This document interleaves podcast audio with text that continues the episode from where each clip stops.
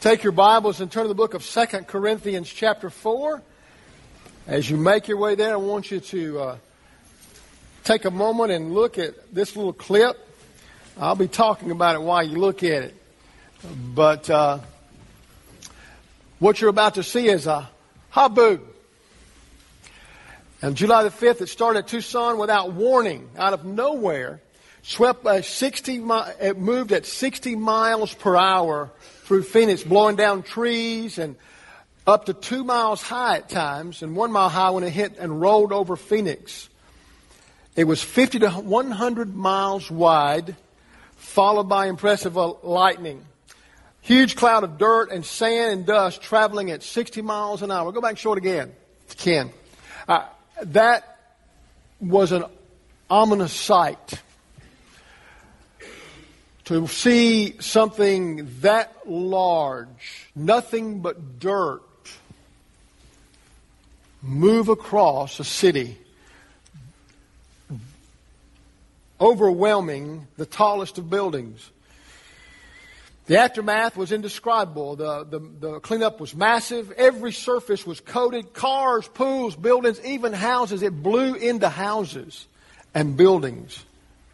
And no one really saw it coming. A haboob is a term that means a terrible storm. As I thought about this in Phoenix, we were just in Phoenix three weeks ago with the Southern Baptist Convention, and I'm glad it didn't happen then. Uh, because I was there and the, I was in one of those buildings that it would have covered over and just been an uh, unbelievable experience to watch. And so as we look at it, never mind. We won't look at it again. It was just too much. Once was enough.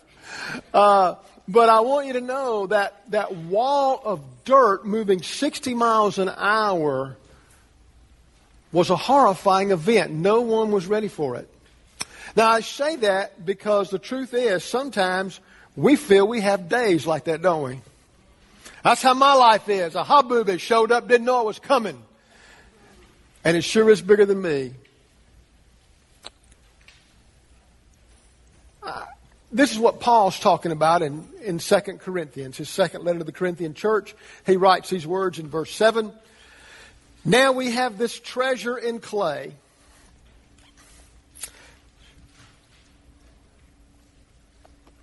So that his extraordinary power may be from God and not from us. We are, want you to pay, a, pay close attention to verse 8. We are pressed in every way, but not crushed. We are perplexed, but not in despair. We are persecuted but not abandoned. We are struck down but not destroyed. Amazing words here. The truth is, when dilemmas and difficulties and disasters happen, why me often is the question. As a matter of fact, when everything seems to be going wrong, do you ever want to scream out, why me? Yes, you do. Whether you've ever said it out loud or not, you do. Because the reason I know that is because that question was asked. That's why Paul's answering it. Perhaps even Paul asked it at one time. Lord, why is this happening to me today? Why is this happening to me again? Why, why am I going through this? Why is this a part of my life today? We've been there. We may have never said it out loud, but we certainly have thought it. Why is this happening to me? What is going on? What is going on? So, as I look at this, I want to try to answer that with uh, three explanations from God's Word. I'm convinced that life can be hard and pressured and perplexed. Persecution abounds, and even being struck down and knocked down, no matter how hard you try, you take seem like one step forward and two steps back. It seems to be the normal for life today. We get hit by bad news and more bad news and even more bad news. Life becomes hard. Why me? Why us? Why now? You know, I'm amazed there was three guys in the Bible. There were three what I call superheroes of the faith. One of them was Moses, and because his life becomes so overwhelmed and he become so overcommitted, he cries out to God in despair, saying, God, if this is the way my life's going to be the rest of my days, go ahead and kill me. And Elijah, that great prophet of God, who saw fire come down from heaven, he, he says to God after running across the desert, he said, God, if this is all that's going to be the rest of my days, go ahead and take me home. In other words, why am I going through this, God? I, I don't understand. And of course, we all know about Job. My goodness, Job said, Lord, I, if this is my life, let me die. Because it's more pain than I can endure. Although we know that it wasn't. And Job found out it wasn't. You see, the thing is, why, when everything seems to be going wrong, do we ever want to scream, why me? You bet we do.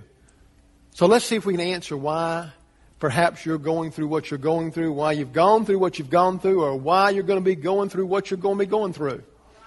All right? So here we go. Here's what he says. First and foremost, the devil's delight as he uses schemes and methods to attack and disrupt our spiritual journey. You see, the first explanation is the devil delights in making our life miserable. He just enjoys it. He likes it. He loves it when you hurt as a follower of Christ. If you name the name of Christ, if you're committed to Christ, you see, we think when we love Jesus and do all we're supposed to do that things are great. No, the devil just gets mad at you. And he comes after you. Matter of fact, Ephesians 6, 10, 11 tells us that we must be strong in the Lord because the devil has orchestrated a world system with methods and schemes to affect negatively my life and my spiritual journey. His sole delight is to derail me in my journey for Christ. He desires to get me off track. He desires to impact me negatively. He loves it. He loves it when I hurt. He loves it when I'm discouraged. He loves it when I have despair. He loves it when I feel like I don't want to go on. He loves that stuff. And that's why he keeps pouring on. That's why there's no such thing as a, a real church without trouble. Every church has got problems. Because the devil don't like us. He comes after us. And so that's why every Christian home has struggles because the devil doesn't like your home because you stand on Christ. He doesn't like that. So he desires somehow to get you off base, try to pick you off. And so Paul is saying, I've understood that my life has these dilemmas and difficulties and disasters, but I am not beaten. I am not destroyed. And I think that's so important. His disdain for us is very real. The devil hates us. Satan's disdain is very real. He has schemes and methods that are very finely tooled to attack us. And yet we've been told we have the sword of the Spirit, which is the Word of God, we use to fight him off. And that's why it is so important as a believer in Christ, you know what this book says, because this is your weapon. If you don't have a word from the Lord, a word of faith to deal with the problems of the day, you're at a disadvantage. You're at, I mean, you're just going to get beat up. And you got nothing to fight back with. I know you say, I love Jesus, and man, I, I know you do, but He's given you a sword to use. And if you don't know how to use it, if you don't know how to take the verses and begin to cut the devil back where it hurts, you're going to be beat up. And now it could be the reason you're going through what you're going through is the Lord wants to teach you something from His Word that you can use in the days ahead. So we understand that we have the Word of God and the work of faith that allows us to fight through the schemes and methods. We begin to see through the things. And, and we begin to realize we have to combat this, this satanic order and organization that literally hates us. But I don't have to be destroyed. Because greater is He that is in me than He that is in the world. And I don't have to be afraid of the dark. So here's what I know. I know that not only is there Satan's disdain, but also Satan's desire. In Luke chapter 22, verse 31, Jesus is talking to Peter. He seemed to always be talking to Peter uh, because Peter seemed to need a lot of attention. He would be considered perhaps high maintenance. And so Peter is there and he's, he's done some things and, and he says, Peter, I want you to know something. Satan has asked to sift you as wheat. You need to pay attention to the house word there. Satan has asked to sift you as wheat. But when you're finished, you'll strengthen the brothers and you're going to be fine. But you're going to go through a sifting process. I thought it was interesting. The word ask, he said he's asked, meaning that God has allowed what's going to take place in Peter's life. Just like God allows what takes place in my life and yours. All right? And now, now we aren't real familiar with that, that sifting wheat thing because we don't, we don't do that. We don't even have, you know, we don't, we don't understand what that means as much. But we do understand a meat grinder. You know, and uh, my, my buddy Spence down at Piggly Wiggly, he has great meat and, and uh, just a great meat department. And he tells me that as you put meat through the grinder, every time you put it through the grinder, it gets more lean. Now, let me tell you the good thing about this. Satan's desire is to put us through the grinder. He just loves to do that. He'll figure out how to do it at your workplace, at your house, at your church, at, at, the, at the ball field. He just knows how to put you through the grinder. He's good at it. And so there he goes. He cranks it up, shoves you through, and you feel like you've been wore out, beat up, and overwhelmed. And you're going, Dear God, why me? Here comes that haboob, just overwhelmed you. Didn't see it coming. Next thing you know, you've gone through the grinder. And that's how it works. That's his desire because he wants to discourage you and he wants to discourage me. And he does a pretty good job of it sometimes. Because the grinding part is not fun. But here's what I know. Once you go through the grinder, as my buddy says, when that, when that ground beef goes through about four times, the fat's almost gone. And it's really healthy to eat. So what I learned as I go through the grinder, I'm actually getting better. Just don't feel like it right now but I'm really getting better. And that's the whole purpose of what we go through. That God would say, I, while all things work together for good, okay, that I may make you better. In the process of Him trying to hurt you, discourage you, defeat you, I'm trying to deliver you and establish you. And so that is what we understand from this. His disdain, his desire, and also his disposition. Satan's disposition about uh, us is this. Peter said in 1 Peter 5 8 that he's like a roaring lion, seeking whom he may devour. Now, we kind of get the picture of a, of a lion moving through the jungle, slipping through, trying to find that one person that's out there and, and stalking them. That's not the picture Peter had in mind. Peter was very aware of what he was talking about because he would go back to the graphic pictures that would be in his mind and what he'd heard about from the arenas of Rome where they would take Christians and put them in the middle of an arena and turn lions loose. And the lions would begin to move around the, the arena and, and, circle those Christians. And sometimes they would come together and huddle up in masses and back to back and shoulder to shoulder. And, and, and those lions would circle and circle. And eventually one lion would head into the pack and begin to tear out a Christian. And then another, and then another. That was a vivid picture he had of a lion roaring and growling and stalking and as though they're there. And the sole purpose of those lions are to devour the Christians. A pretty vivid picture. Peter said that's what he's like. That's his disposition. He's like a roaring lion, wanting to devour you and devour me. And he uses those schemes and methods. He uses people and organization. He uses all kind of things.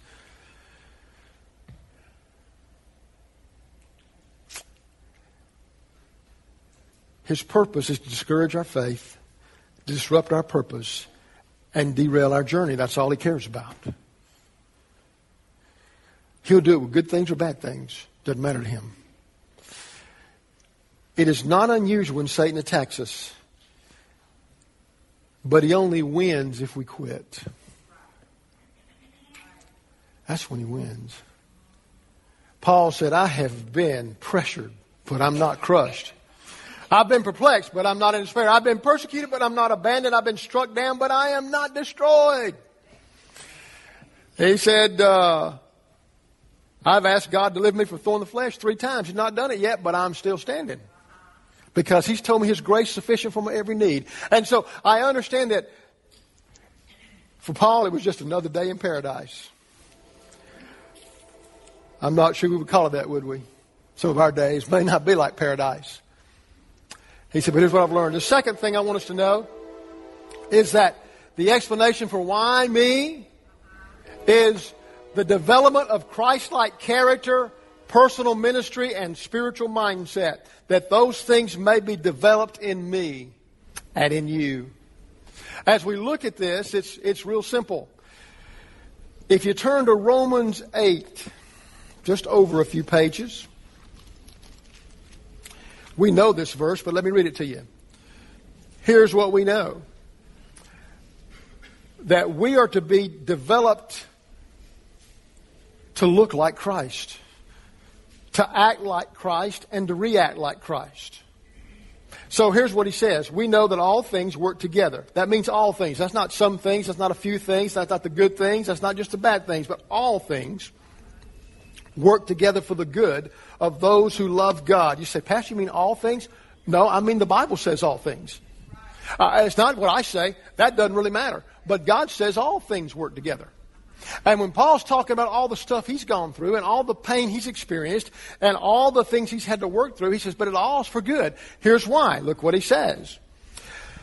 For those who love God, for those who are called according to his purpose, for those he foreknew, he also predestined to be conformed to the image of his Son from the day I put my faith and trust in Christ, I entered a relationship where He had determined to make me look like Him. And for some of us that are slow learners, that may be a real task. Because He don't give up. But here's what I know. He will work everything in my life to change my character to look more like His, meaning He wants me to act like He would act to things and to people. That's pretty large order, isn't it? To act with love and forgiveness and grace and mercy and patience and long suffering. Wow. Yeah, some people challenge that in us. But you know, he said, I'm going to work on you till I get you where you do that. And then to react. Sometimes we are victims of betrayal or pain or abuse or whatever may be happening. And he says, I, I want you to react to that the way I'd react to it. And that sometimes is hard, isn't it? I mean, that don't come easy at all. And the truth is, we probably all need a lot of practice of that because the first few times we will not get it right. And so we find that we got to be developed in our Christian character, our Christ-like character, to grow and show Jesus and understand what it's like. And the second thing is that personal ministry. That, that, that he says, I'm, I'm letting things happen to let you surface into the purpose for which I formed you. Let me take you to an illustration in the Bible in the book of Genesis to, to a young man named Joseph, who God's hand was on him amazingly at an early age. And uh, in the process of his growing up, he experienced one tragedy after another, one dilemma, one difficulty, one disaster after another. First of all, his brothers hated him. They plotted to kill him. One brother said, We can't kill him. So we figured out, let's hide him in a pit. And they eventually sold him into slavery. And here's this young man that had done nothing really wrong. Ah, oh, he might have been a little too arrogant. God was working on that, wasn't he? Uh, he might have been a little too self confident. God was certainly working on that. Because when you're a pit and you can't get out, you realize I can't do very much about this, no matter how strong I am. And now he's been traded to, and sold into slavery, and he's going to a place he's never been to meet people he does not know, to never probably see his family again. I cannot imagine the discouragement, the despair that he must have felt, the anger he must have experienced, as yet he had been done wrong and his life had been turned upside down. And yet, he found favor, and he found favor with a guy named Potiphar, and Potiphar put him in charge of his house. And so actually he got elevated, only to be knocked down again. Because he got falsely accused of something with Potiphar's wife, and he ended up in jail. Kind of like Paul said, I've been, I've been struck down, but I'm not destroyed. He was thinking, maybe I see some good in this. Man, I've been faithful to God. I'm not going to violate this woman. I'm not going to do anything wrong. And yet he goes to jail like he had. And there he sits in jail. Interprets some dreams. Says, please don't forget me when you get out of here because I know Pharaoh's going to restore you. He got forgotten. Can you imagine what's going through this man's mind? He says, Lord, I, why me? Why me? You told me I had a purpose in life. You said there was something you were going to do with me, but here I am in jail and I've been forgotten. I've been falsely accused. I've been despised and betrayed by my family. And why me? Because all of that was necessary to prepare him for the moment he would stand before Pharaoh and interpret a dream about a famine. And the sole purpose of Joseph being in Egypt was to save the nation of Israel by saving his father and the brothers from a famine. Whole purpose. You say, well, why did he have to go through that? Because the truth is, he's a lot like us. None of us would have ever chose to go to Egypt on our own. Why would I want to go to Egypt? I don't like Egypt. I don't know anybody there. Why would I want to go to Egypt? But God said, I need you in Egypt because that's the only way I can do what I, I fashion you to take care of the famine. And I got to get you to Egypt. And I know that you are too stubborn to go on your own. So I'm going to get you there. Free trip through a caravan, then through the jail. But you're going to be right where you're supposed to be. But the truth is, we don't see it that way, do we? We don't. We don't. We fuss and gripe and complain and get mad at one another and get mad at God and go, ah, you know, blame one another. Joseph finally got it when he finally met with his brother. He said, Look, I'm your brother who you sold into slavery. Well, they were scared. I'd have been scared if I was them. I'd have been terrified. Because the number two guy in Pharaoh has the option to take my head. He said, But you meant it for evil. But God meant it for good. Wow. To develop our personal ministry. Sometimes we don't like that, but that's how it works. I think about another guy named John who was uh, who was pastoring and uh, the churches and doing a great work and and now that Rome comes and says, man, we're, we're not going to let you preach anymore. You're having too much influence. We're going to exile you to an island where nobody will ever hear you preach again.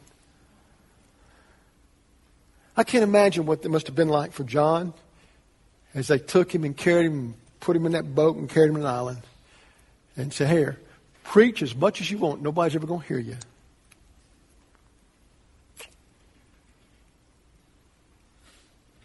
Wonder what he thought. I wonder if he said, God, why me? Why this now? Man, I thought we were to proclaim the gospel. I, I, I thought we're supposed to reach people, and now it seems like I've been putting time out. Man, I, why me? Why me? But then something pretty amazing happened. I just want to read it to you because I, I just like it.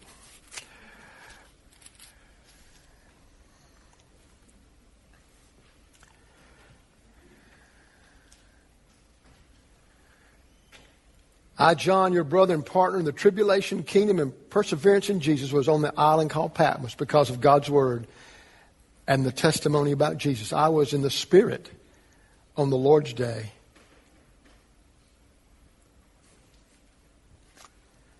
And I heard behind me a loud voice like a trumpet.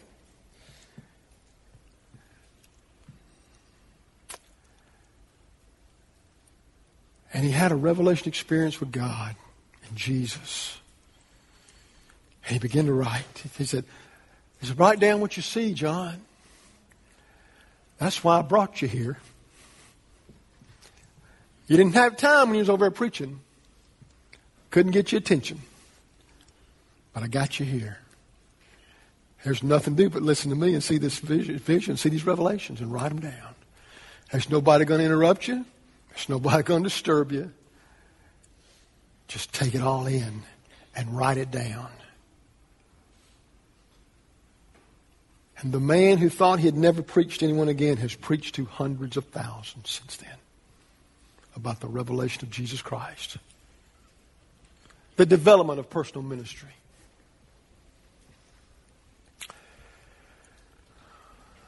And the spiritual mindset.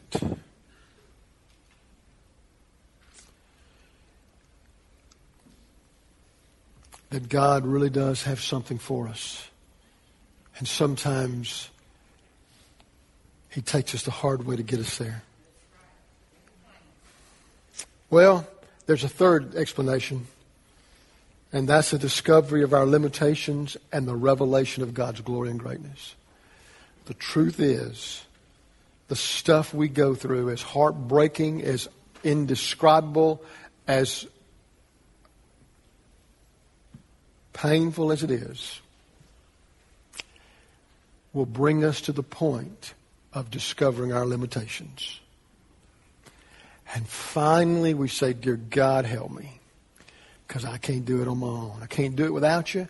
I can't do it another day. I'm exhausted. I'm tired. Uh, I, I, can't make it. I've tried and I've tried. I've tried. That's part of the problem. We're doing all the trying. Very little trusting. And he says, I, I finally have come to my limitations. That's why Paul could say, I can do all things through Christ, through Christ who strengthens me. Not through my own resources, because they're not enough. As Job would say in 1315, even though he kills me, I will hope in him. Pretty strong. You see, what we discover is God's glory and greatness in the midst of our trouble and trial. I see it all through the Bible. In the year that King Uzziah died, Isaiah 6, Uzziah was a good king, did good things. He was, it was a good thing for the nation. And this man had died, and now everybody's going, What's going to happen to us? What's going to happen? What's going to take place? Is it going to be good or bad? And in the year that King Uzziah died, Isaiah said, I saw the Lord. I saw the real king. I saw the eternal king high lifted up on his throne where the angels stood on each side cried, Holy, holy, holy, and, and the pillars shook, and the place was filled with His glory. And I knew it was going to be all right, because God's on His throne. I think it is time we come to realize as God's people, God's on His throne, and I don't need to be looking around at my circumstances, my situation, and begin to think that I've got to solve everything, because we're not. But God's in control. And it's about time we come to the point of surrendering to that and quit trying to fix stuff with our own human resources and resolve. And finally, we say to God, it really is up to you. So we discover our limitations and, re- and get a revelation of His greatness and glory. Worthy is the Lamb, as John would say in the Revelation. Worthy is the Lamb who's seated on His throne. You see, in the midst of all that was going on, and all the trouble and all the pain that people were experiencing in the church in John's day, he said, I looked and I saw a lamb had been slain before the foundation of the world.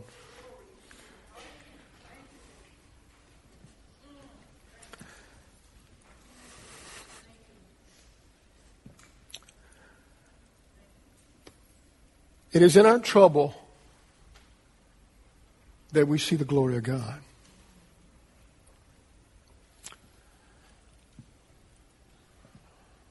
And His greatness. And that's why me, and that's why you. And no, I don't enjoy it any more than you do. I know all this. I don't enjoy it either. I say, Lord, man, this is. And he reminds me, ah, you've been struck down, but you're not destroyed. You're going to be all right. Ah, I know you're pressed, but you're not crushed. I know you've, you've through all this, but I've not abandoned you, nor ever will I abandon you. You'll never be alone. Man, there's times I feel like David. I look to my right my left, no one cared for my soul. I've been there. And then a voice says, Ah, I care for you, soul. I'll never leave you, forsake you.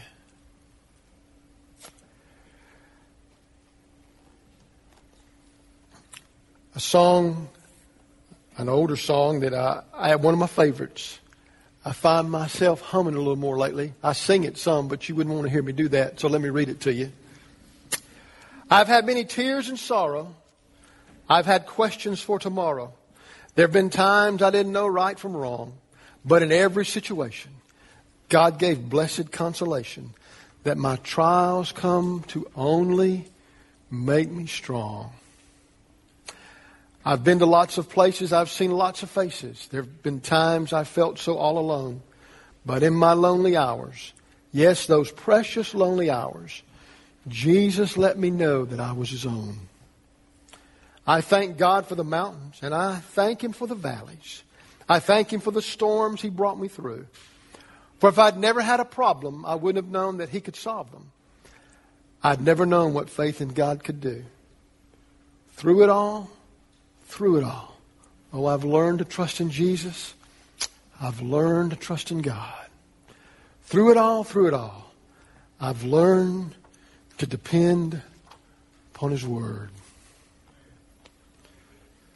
Through it all, God's in control.